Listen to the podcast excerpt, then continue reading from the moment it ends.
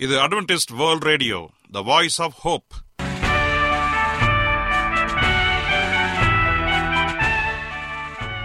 வணக்கம். அன்பான வானொலி நேயர்களே உங்கள் அனைவரையும் கர்த்தராகிய ஆண்டவர் இயேசுவின் நாமத்திலே வாழ்த்தி எங்களது இன்றைய ஒளிபரப்பை கேட்க உங்களை அன்போடு வரவேற்கிறோம்.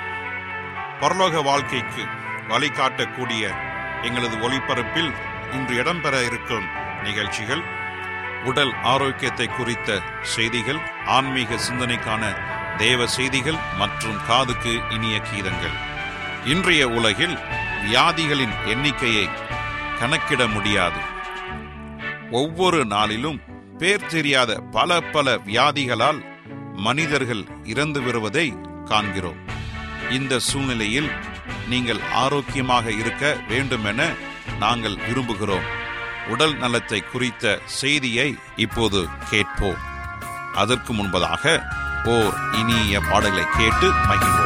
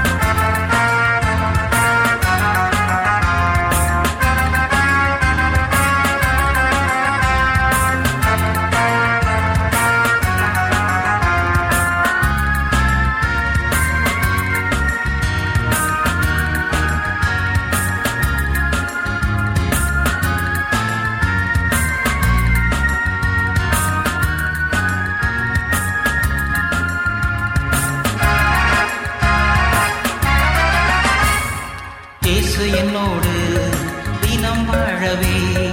பாதகனாம் என்னை அவர்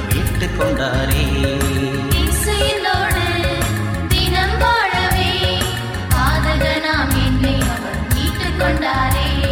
இந்த பாரினில் இந்த தீயதும் சூழ்ந்திடாமல் கர்த்தர் என்னை காத்துக் கொள்வாரே. இந்த பாரினில் எந்த தீயதும்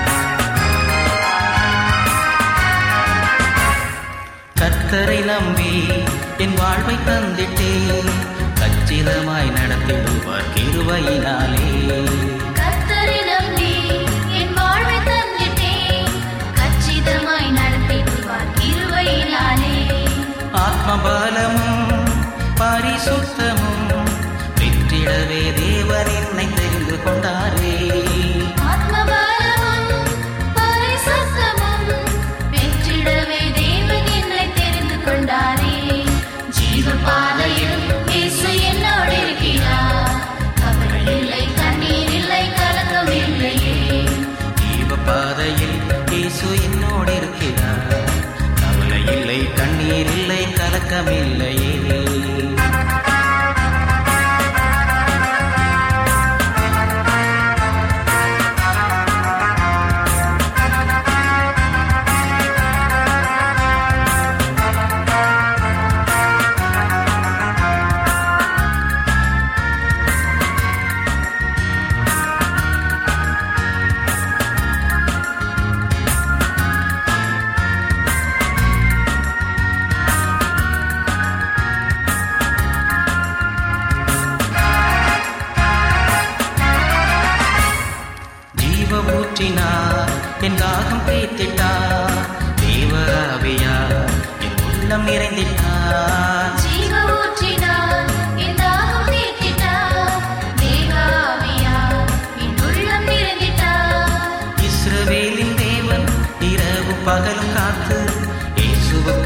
வாழ்ந்திடவே என்னோடு வந்தார்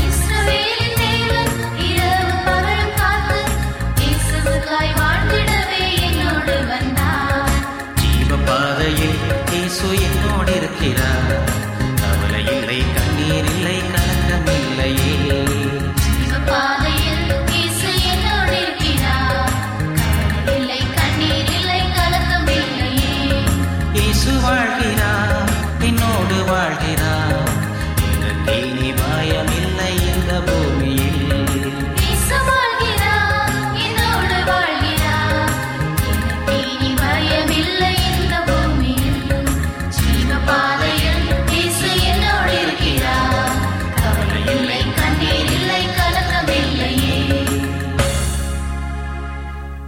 நீங்கள் அட்வென்டிஸ்ட் வேர்ல்ட் ரேடியோ ஒளிபரப்பை கேட்டுக்கொண்டிருக்கிறீர்கள். எங்களுடைய முகவரி அட்வென்டிஸ்ட் வேர்ல்ட் ரேடியோ தபால் பெட்டி எண் ஒன்று நான்கு நான்கு ஆறு Salisbury Park Market Yard Post Pune நான்கு ஒன்று ஒன்று பூஜ்ஜியம் மூன்று ஏழு மகாராஷ்டிரா இந்தியா. எங்களுடைய இமெயில் முகவரி AWR Tamil at Gmail dot com இப்பொழுதும் நாம் தேவ வசனத்தை தியானிக்கும் வேலைக்குள்ளாக வந்திருக்கிறோம். இன்றைய தேவ செய்தியை சகோதரர் ஜே எஸ் செல்வன் அவர்கள் வழங்க இருக்கிறார் கிறிஸ்துவுக்குள் அன்பான தேவ பிள்ளைகளே உங்கள் அனைவரையும் இந்த அட்வென்டிஸ்ட் உலக வானொலி நிகழ்ச்சியின் வாயிலாக சந்திப்பதிலே மிக்க மகிழ்ச்சி அடைகிறேன். உங்கள் அனைவரையும் ஆண்டவர் இயேசுவின் நாமத்தில் வாழ்த்துகிறேன். நேயர்களே எங்களது அனுதின நிகழ்ச்சிகளை எங்களுடைய இணையதள பக்கத்திலும் கேட்டு மகிழலாம். எங்களுடைய இணையதள முகவரி W W W dot A WR dot ORG அதில் தமிழ் மொழியை தேர்வு செய்து பழைய ஒளிபரப்பையும் கேட்கலாம். அதே போல உங்களிடத்தில் ஸ்மார்ட் போன் இருந்தால் எங்களுடைய ஏ த்ரீ சிக்ஸ்டி என்ற மொபைல் ஆப்பை டவுன்லோடு செய்து அதில் தமிழ் மொழியை தேர்ந்தெடுத்து எங்களுடைய அனைத்து நிகழ்ச்சிகளையும் கேட்டு மகிழலாம்.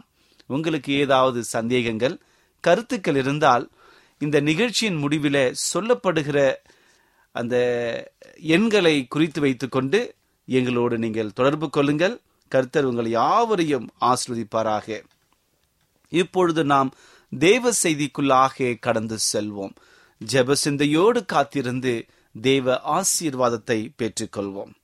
இன்றைய தியானத்திற்காக நாம் எடுத்துக்கொண்ட ஒரு தலைப்பு இரக்கமுள்ள தகப்பன்.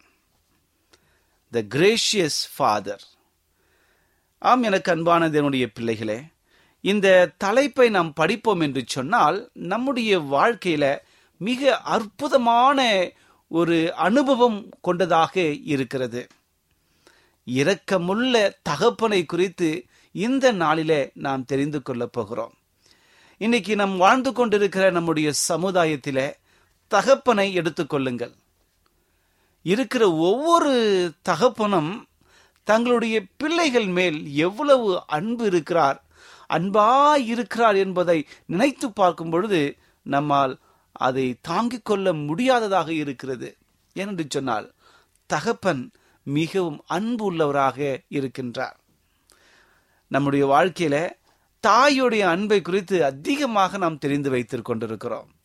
தாய் தன்னுடைய பிள்ளையை மறப்பாளா என்று சொல்லி இந்த உலகத்திலே மக்கள் சொல்கிறதை நாம் கேள்விப்படுகிறோம். வேதாகமும் நாம் அந்த கருத்தை நமக்கு சொல்லுகிறது. ஒரு தாய் தன்னுடைய பிள்ளையை மறந்தாலும் கூட யா எப்பொழுதும் மறக்காமல் மறவாமல் இருந்து கொண்டிருக்கிற தேவன் நம்மோடு கூட இருக்கிறார் என்ற செய்தியை நாம் அநேக முறை நாம் வாசிக்க கேட்டிருக்கிறோம். அநேக போதகர்கள் நமக்கு சொல்லிக் கொடுத்திருக்கிறார்கள். இந்த நாளிலே நாம் தியானிக்க போகிற இந்த ஒரு காரியம் இரக்கமுள்ள தகப்பன் ஒரு தகப்பனுடைய அன்பை குறித்து அதிகமாக நாம் தெரிந்து கொள்ளப் போகிறோம். அந்த தகப்பன் மிக அற்புதமான இரக்க குணம் உள்ளவராக ஒருவரை ஒருவர் நேசிக்கிறவராக இந்த உலகத்திலே பிறந்த யாரும் கெட்டு போய்விடக் கூடாது என்று எல்லோரும் ரட்சிக்கும்படிபடியாக ஒரு எண்ணம் கொண்டிருக்கிறார்.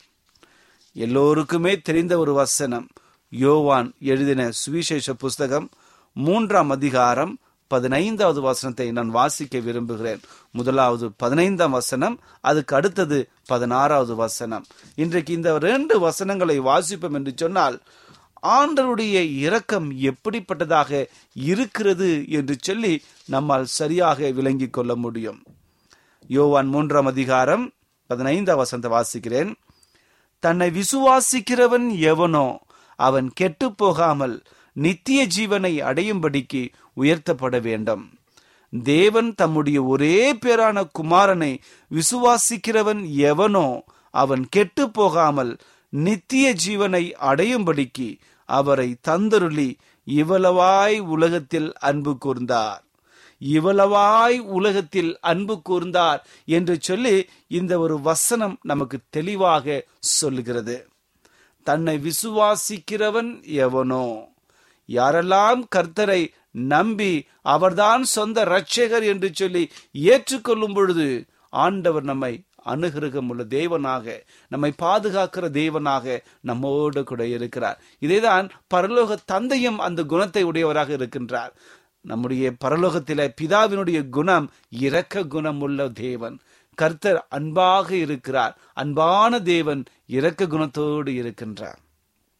பாருங்கள் யாரெல்லாம் ஆண்டவரை நோக்கி அப்பா பிதாவே என்று அழைக்கிற ஒவ்வொருவருக்கும் அவர் இறக்க குணமுள்ள தேவனாக இருக்கின்றார். இந்த காரியத்தை சங்கீதக்காரனாக தாவிதி எழுதும் பொழுது மிக அற்புதமாக எழுதுகிறார். எப்படி என்றால் நூத்தி மூன்றாவது சங்கீதத்துல நான் வாசிக்கும் பொழுது பதிமூன்றாவது வசனத்தை வாசிக்கிறேன் பாருங்க. தகப்பன் தன் பிள்ளைகளுக்கு இறங்குகிறது போல கர்த்தர் தமக்கு பயந்தவர்களுக்கு இறங்குகிறார்.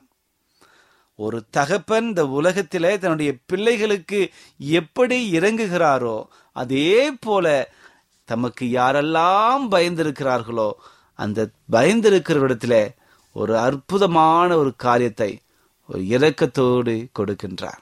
பாருங்கள் இன்றைக்கு அநேக காரியங்களை நாம் தியானிக்கலாம். நம்முடைய தேவன் இரக்கமுள்ள தேவனாக இருக்கிறார்.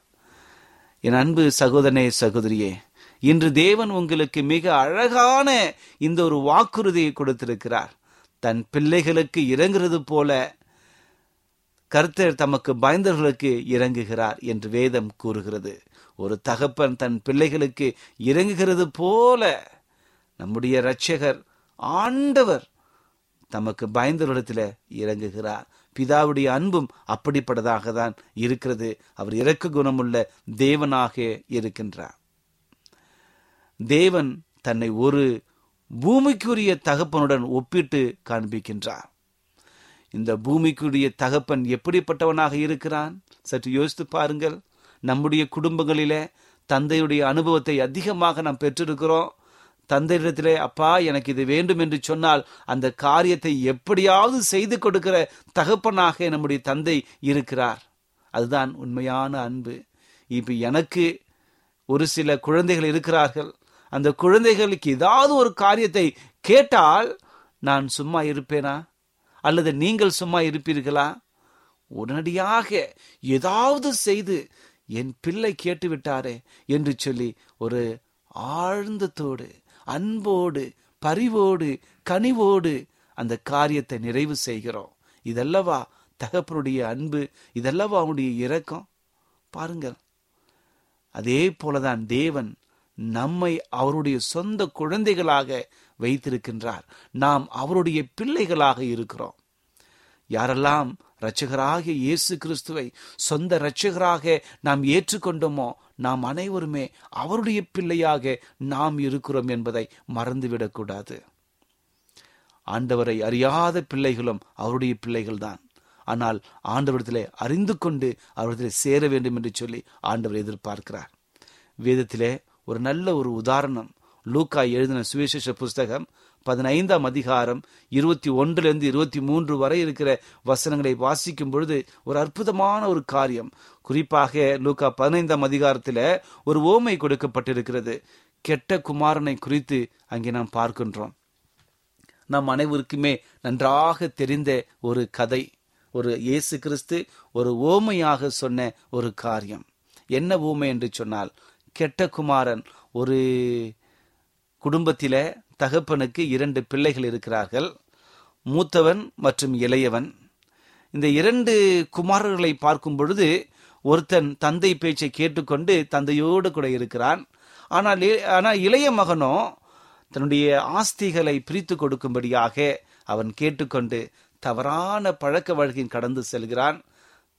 முடிவாக தான் பெற்றுக்கொண்ட எல்லா ஆஸ்திகளையும் வாங்கி கொண்டு தொலைதூர இடத்திற்கு பயணம் போய் அங்கு தவறான நண்பர்களோடு செலவிட்டு தவறான காரியத்துக்கு அடிமையாகி தான் வைத்திருந்த எல்லா ஆஸ்திகளையும் செலவழித்தான். இறுதியில சாப்பாட்டிற்கு வழியில்லை பஞ்சம் வந்தது. அந்த நேரத்தில் என்ன செய்வதென்று தெரியவில்லை. அப்பொழுது பன்றியினுடைய மேய்ப்பதற்காக அங்கே வேலையில் அமர்ந்தான்.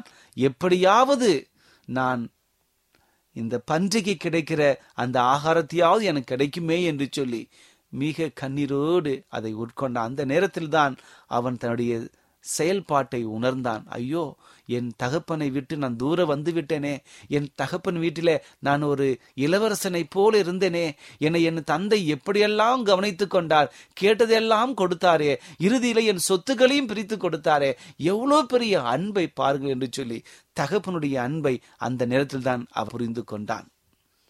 இறுதியாக போவு போய் என் தகப்பனத்தில் காலில் விழுந்து எப்படியாவது பாவமன்னிப்பை பெற வேண்டும் என்று சொல்லி அவன் எண்ணத்தை தீட்டிக் கொண்டிருக்கிறான் ஆனால் ஒரு பக்கம் பயம் எங்கே நான் போனால் என் சகோதரனும் என் தகப்பன் என்னை அடித்து விரட்டி விடுவார்களே அவர் ஏற்றுக்கொள்ள மாட்டார்களே என்று சொல்லி கண்ணீரோடு தயங்கிறவனாக ஒவ்வொரு நாளும் திட்டத்தை தீட்டி என்ன செய்வதென்று தெரியாமல் கண்ணீரின் மத்தியிலே வாழ்ந்து வாழ்ந்தான். ஒரு நாள் அவன் எடுத்த ஒரு தீர்மானம் என்னை என் தந்தையும் என் த- என்னுடைய சகோதரனும் என்னை கொன்று போட்டாலும் பரவாயில்லை. என் தந்தை என்னை வெறுத்து ஒருக்கினாலும் பரவாயில்லை. நான் அந்த வீட்டில ஒரு வேலைக்காரனாவது இருப்பேன் என்று நான் கேட்டுக்கொள்வேன் என்று சொல்லி ஒரு கண்ணீரோடு ஒரு தீர்மானத்தை எடுக்கின்றார். மனம் மாறின ஒரு அனுபவத்தோடு அங்கே முன்னோக்கி போகிறான். என் தந்தை என்னை வெறுத்து ஒதுக்கினாலும் கூட அல்லது என்னை கொன்று போட்டாலும் சரி அதனை அங்கே நடக்கட்டும் என்று சொல்லி ஒரு நல்ல ஒரு தீர்மானத்தோடு கடந்து போகிறான்.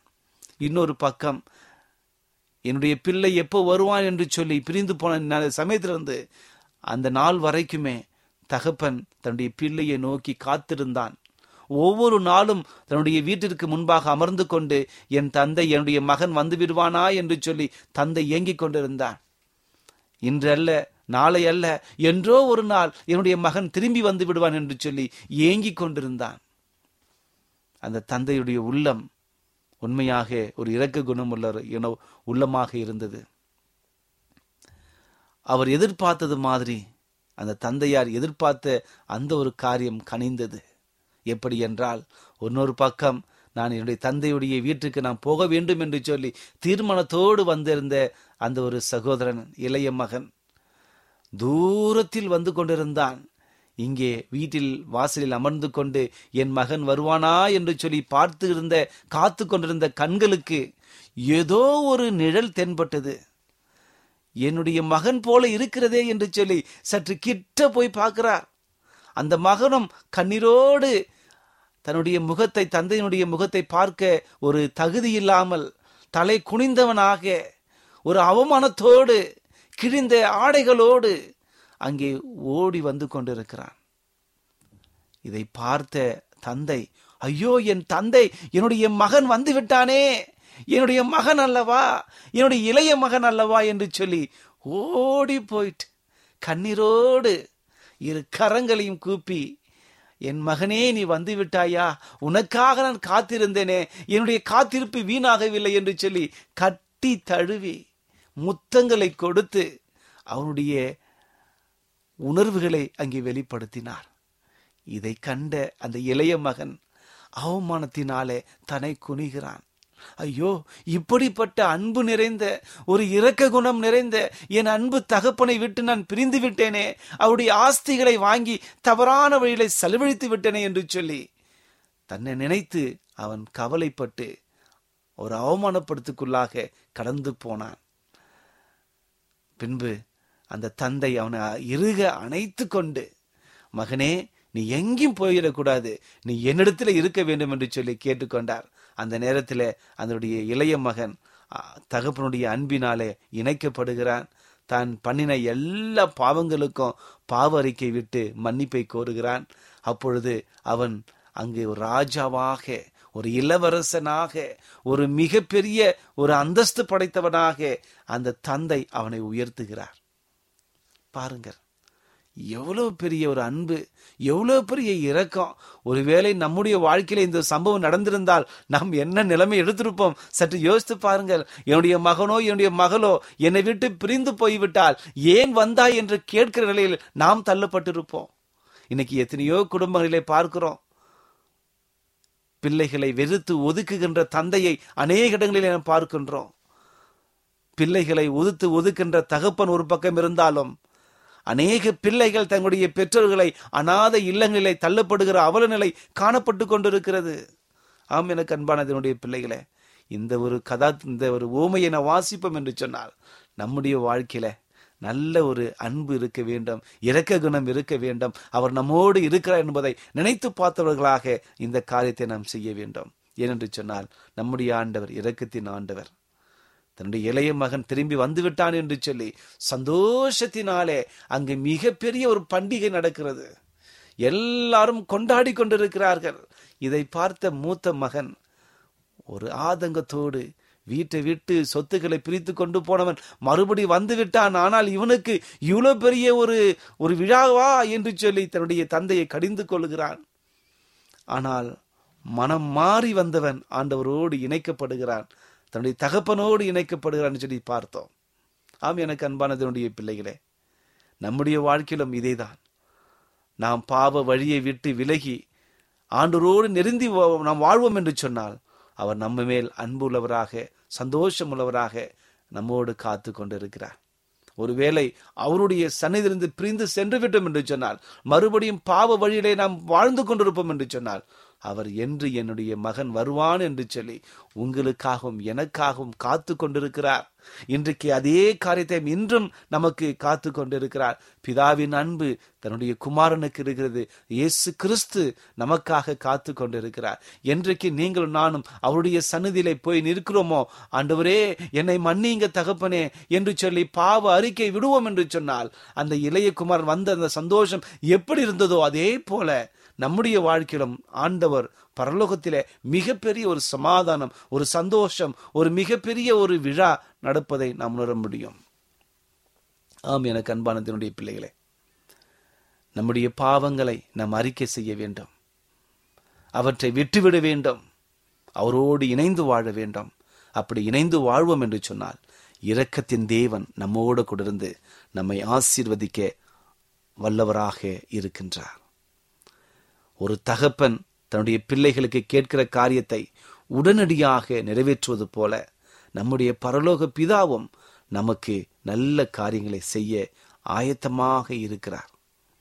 அந்த கெட்டகுமாரன் கதையிலே தந்தையானவன் தன்னுடைய மகனுக்கு அவனுடைய கைக்கு முத்திரை மோதிரத்தையும் கால்களுக்கு பாதரட்சையையும் கொழுத்த கன்றையும் கொன்று அடியுங்கள் என்று சொல்லி அங்கு சந்தோஷமாக அடித்து புடி புசித்து குடித்து ஒரு அற்புதமான ஒரு விழாவை அங்கே கொண்டாடுகிறார்கள். இதே போலதான் ஒரு பாவி ஆண்டோடத்தில் சேரும் பொழுது பரலோகத்தில் மிகப்பெரிய ஒரு சந்தோஷம் அமர்க்கலம் எல்லோரும் சந்தோஷமாயிருப்பார்கள். என்றைக்கு நாம் பாவத்தை விட்டு விலகுறோமோ அன்றைக்கு நாம் சந்தோஷத்தை அடைவோம். ஒருவேளை அந்த பாவத்திலிருந்து நாம் மீண்டு வராமல் இருப்போம் என்று சொன்னால் பரலோகத்திலே துக்கம் நம்முடைய வாழ்க்கையிலே துக்கம் நாம் செய்கிற வேலைகள் எல்லாமே தோல்வியிலே முடியும். உங்கள் வாழ்க்கை சந்தோஷமாக மாற வெற்றியுள்ளதாக மாற இரக்கமுள்ள தேவன் உங்களை அழைக்கின்றார். அந்த இரக்கத்தை உணர்ந்தவர்களாக அவரோடு இணைந்து வாழ ஆண்டவர் நம்மை வழிநடத்த செய்வாராக. ஆகவே இரக்கத்தின் தேவன் நம்மோடு இருந்து நம்முடைய காரியங்களை வாய்க்க செய்யும்படியாக அவருடைய அன்பில இணைந்திருங்கள். கர்த்தர் உங்கள் யாவரையும் ஆசீர்வதிப்பாராக. ஜெபிப்போமா? கிருபையுள்ள நல்ல ஆண்டவரே இந்த நல்ல வேலைக்காக நன்றி செலுத்துகிறோம். இந்த நாளிலே விசேஷ விதமாக இரக்கமுள்ள தேவன் நீர் என்று சொல்லி நல்ல தே செய்தியை கொடுத்தமைக்காக நன்றி. தகப்பனே உம்முடைய அன்பு மிகப்பெரியது தகப்பனே. கெட்டகுமாரன் கதையிலே நீர் சொன்ன ஒவ்வொரு ஊமையிலிருந்து வருகிற உம்முடைய அன்பின் குணாதிசயங்களை குறித்து அறிந்து கொண்டோம். ஆண்டவரே உம்முடைய பாதத்திலிருந்து நாங்கள் விலகி சென்றோம் என்று சொன்னார் எங்களுக்கு பாதுகாப்பு இல்லை. எங்களுக்கு அநேக உபத்திரவங்கள் வரும் என்று சொல்லுது நாங்கள் உணர்ந்திருக்கிறோம் தகப்பனே. இந்த நேரத்திலே நாங்கள் எங்கள் முழுவதுமாக அறிக்கை செய்து தாழ்த்தி எங்கள் பாவங்களை உமக்கு முன்பாக கொட்டுகிறோம். அவற்றை நாங்கள் நீங்கள் மன்னித்து அந்த பாவத்தை நாங்கள் தொடராதபடிக்கு எங்களை வழிநடத்தும்படி ஆட்சிப்பிக்கிறேன் இந்த செய்தியை கேட்டுக்கொண்டிருக்கிற ஒவ்வொரு சகோதரனையும் சகோதரியும் ஆசிர்வதிங்க.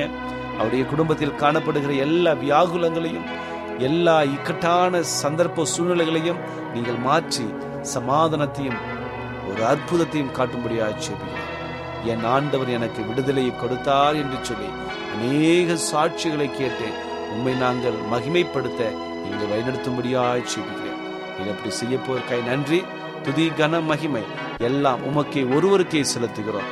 இயேசுவின் நாமத்தில் கேட்கிறோம். நல்ல பிதாவே ஆமீன்.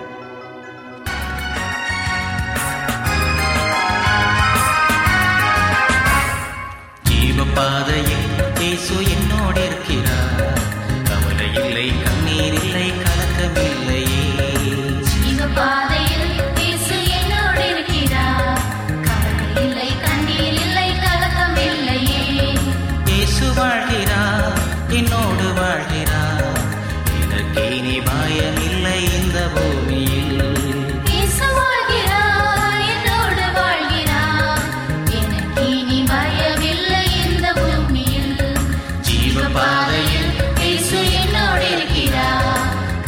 இல்லை, கண்ணீர் இல்லை,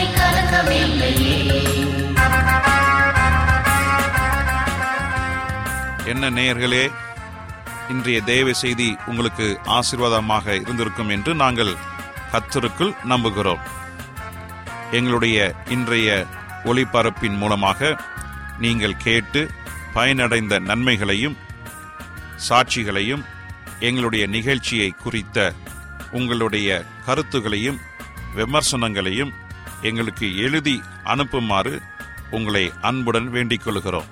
எங்களுடைய முகவரி அட்வென்டிஸ்ட் வேர்ல்ட் ரேடியோ தபால் பெட்டி எண் ஒன்று நான்கு நான்கு ஆறு Salisbury Park Market Yard Post Pune நான்கு ஒன்று ஒன்று பூஜ்ஜியம் மூன்று ஏழு மகாராஷ்டிரா இந்தியா.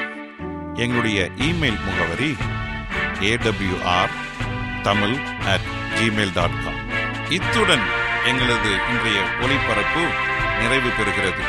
மீண்டும் நாளைய தினம் இதே அலைவரிசையில் அரை மணி நேரம் முன்மதாக சந்திப்போம். கத்தத்தாமே தாமே உங்கள் அனைவரையும் ஆசிர்வதிப்பாராக. உங்களிடமிருந்து விடை பெறுவது ஆர் விக்டர் செல்வம்.